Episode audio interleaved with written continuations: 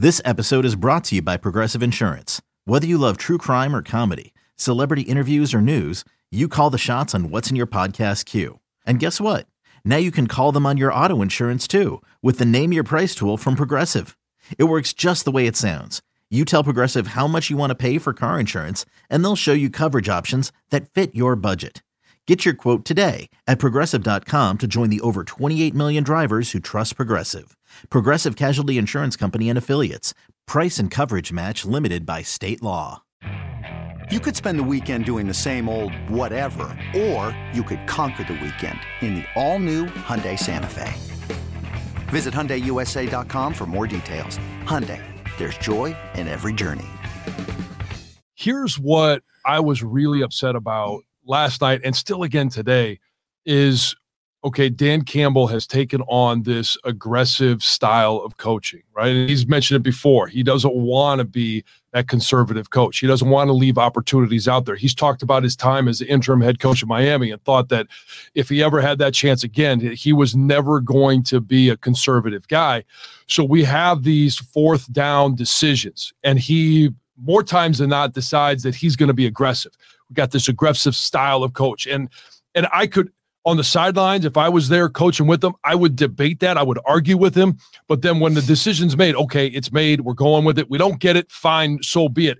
As a fan right now, I'm looking at going, I can accept that as long as you're consistent with your aggressive nature. Yeah.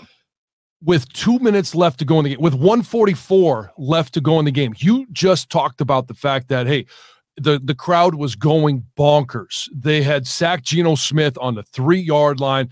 You force them to punt from the back of the end zone. You get the ball. You get a return. What was the crowd like after the return? I mean, they had all the momentum on their side. Um, and Dickson blasted that punt. he just hit it a little too far. He outkicked his coverage. Yeah, yeah and I Khalif, you and I did that in our in our marriage. Yeah, well, 100. percent I think, but you know, Kalif brings it up to the 50, and you're looking, saying, okay, wow, you know, a minute 50, I think, was left on the clock.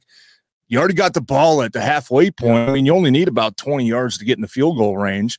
Uh, who's thinking of that though, man? Like you got a chance to go win this thing. And I was like you, where Dan Campbell had been so aggressive the entire game. And then to seemingly, and he admitted this, he said it after the game in his press conference that his number one goal was don't give the ball back to Seattle. And me and you were sitting there thinking, well, shouldn't be the number one goal be trying to win this game yeah. right now. I don't care if you score in that first play and there's a minute and a half. If you still got a four point lead, that's football, man. Go out there and get a stop, right? It just it kind of went against the identity of being aggressive. Yeah. And I get it when you get the ball back at the 50 and you're saying, okay, we don't want to give the ball back. Obviously, you don't want to give the ball back because you're down three points. I mean, it's not a tie game. Right. The other team's not going to go march down and try to get a field goal and be aggressive themselves. Uh, but after the first two plays, you pick up, you know, 12 yards on the first play, you pick up 11 yards on the second play. You've got a minute, a, five left, first and 10 at the 27 yard line. And then they just kind of let the clock run out. Don't run another play until 35 seconds left. And then they kind of just go, you know, run incomplete, check down. It's third and six. I'm not asking you to try to force the ball into the end zone, but at that point, wouldn't you at least try to throw it to the sticks and keep the drive going and say, hey, if we pick this first down up, we're burning timeout. Now we're going for the end zone.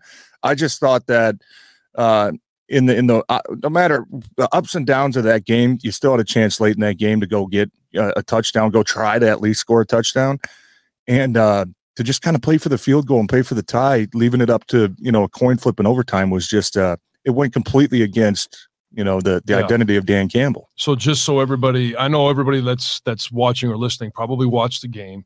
144 left to go in the game. You get the ball back at the 50 yard line. You have three, you have all three timeouts. And the very first play, because the clock is stopped, is snapped at 144. It's a 12 yard completion, and they don't run another play until 105. And I'm not saying you got to use a timeout at that time, but you don't use the entirety of the play clock you even if you want to huddle up, you call a play, you get up to line of scrimmage, and you save yourself ten or fifteen seconds. You snap it and you go. It's eleven yards, and now at that time you can call a timeout because you're going to be sit. You're sitting at the twenty three yard line, thinking to yourself, or twenty seven yard line, thinking to yourself, okay, we're we've got a field goal now. Now we've got to figure out how do we either convert a first down. We've used a timeout. We've got two left You should probably have about a minute 15 left on the clock. Let's just say you burn a lot of time. You got a minute five left on the clock at that time. And you are operating under the assumption that we want to get a touchdown. That's the thing that absolutely mm-hmm. blows my mind is they instead of going for the touchdown, they go for the tie, which they get. They don't want to give the ball back to the defense or back to Seattle if they were to score a touchdown.